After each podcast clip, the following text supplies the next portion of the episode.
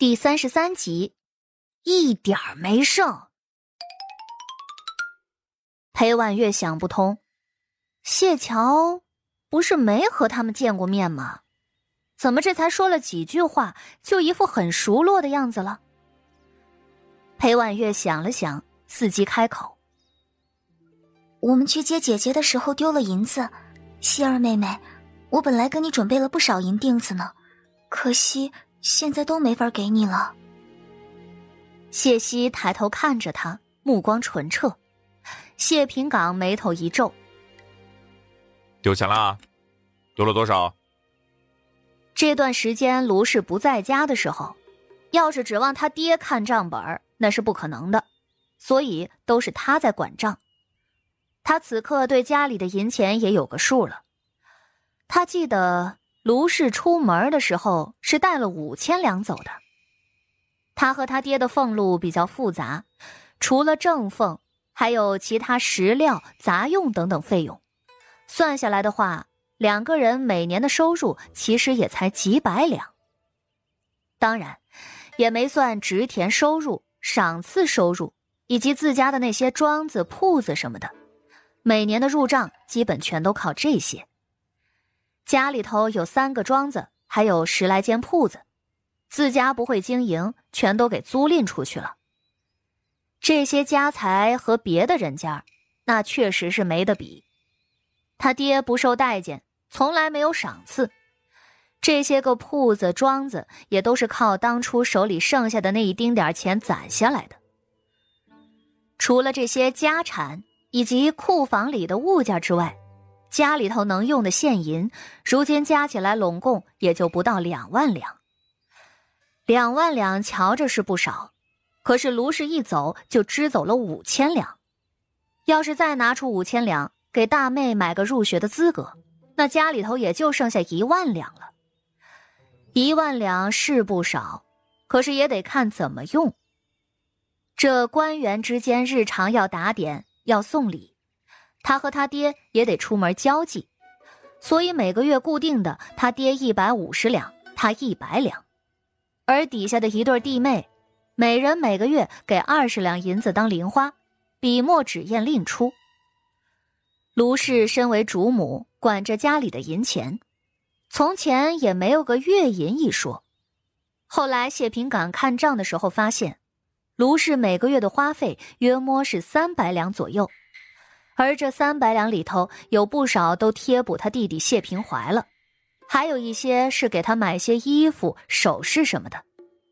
除此之外，家里头的吃喝用度、奴仆的月钱、养马的银子、宅子的消耗、四季的衣裳，以及谢家老太太以及其他几房以及族内的供养等等等等，这杂七杂八的算一起。每个月少说也要一千多两银子，而这还是省吃俭用算下来的。庄子铺子的银钱都是每年送来一回，所以这万两可是要撑一年的。目前来看已经不够了，要是这年中再遇到些大事儿，比如现在还要再多养一个裴婉月，要替他付束修。一想到这儿。谢平岗眉头紧皱。卢氏笑了一声，做出了一副十分坦荡的样子。只丢了两百两银子，那地儿鱼龙混杂，谁想着这能走着路呢？钱包就没了。谢平岗一听，点了点头。要是只丢了二百两，那确实是不算多。啊，对了，母亲这一趟出去，银钱可还有剩？卢氏一怔，随后眼神就开始有些漂浮。山高路远，这一路花费也着实不小，难以剩下。谢平岗挑了挑眉：“什么叫难以剩下？那可是五千两，不是五百两、五十两。他出门也就带了二十多个人，就算每个人每天都吃得极好，有肉有菜的。”一两银子一个人总够吧，这也就百多日的时间，花个两千两还不够。谢平岗还以为这次出门卢氏大手大脚的花也能剩下来一多半呢。裴婉月连忙说道：“大哥，别怪母亲，在辽州的时候，母亲见我穿的吃的都不好，给我买了好些东西。”这话倒是没错。裴婉月从头到脚所有的东西都是新置办的。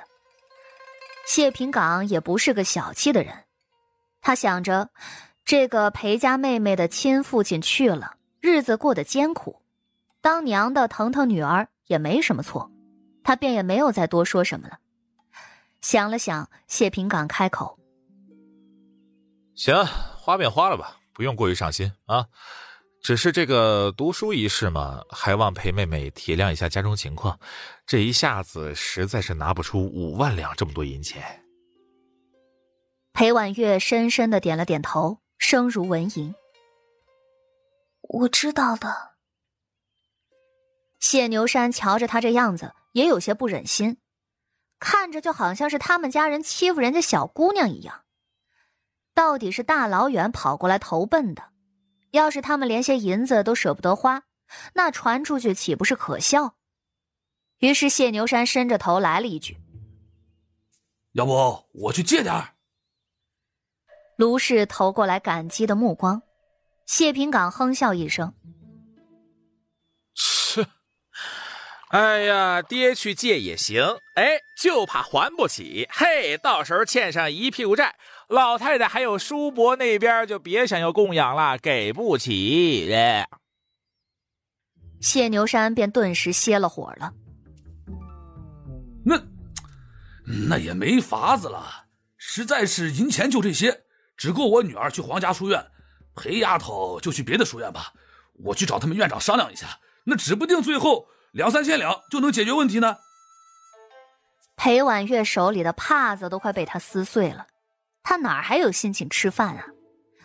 但是他也知道，现在这情况是改不了了。谢桥对他去哪家书院其实并不在意，只是他如今知道这皇家书院里头有数不清的珍本，心里也有些雀跃了。皇子皇孙没什么好看的，可是这书本却都是无价之宝，要是能多看上一本也是好的。于是，这么一顿饭的功夫，便将事情定了。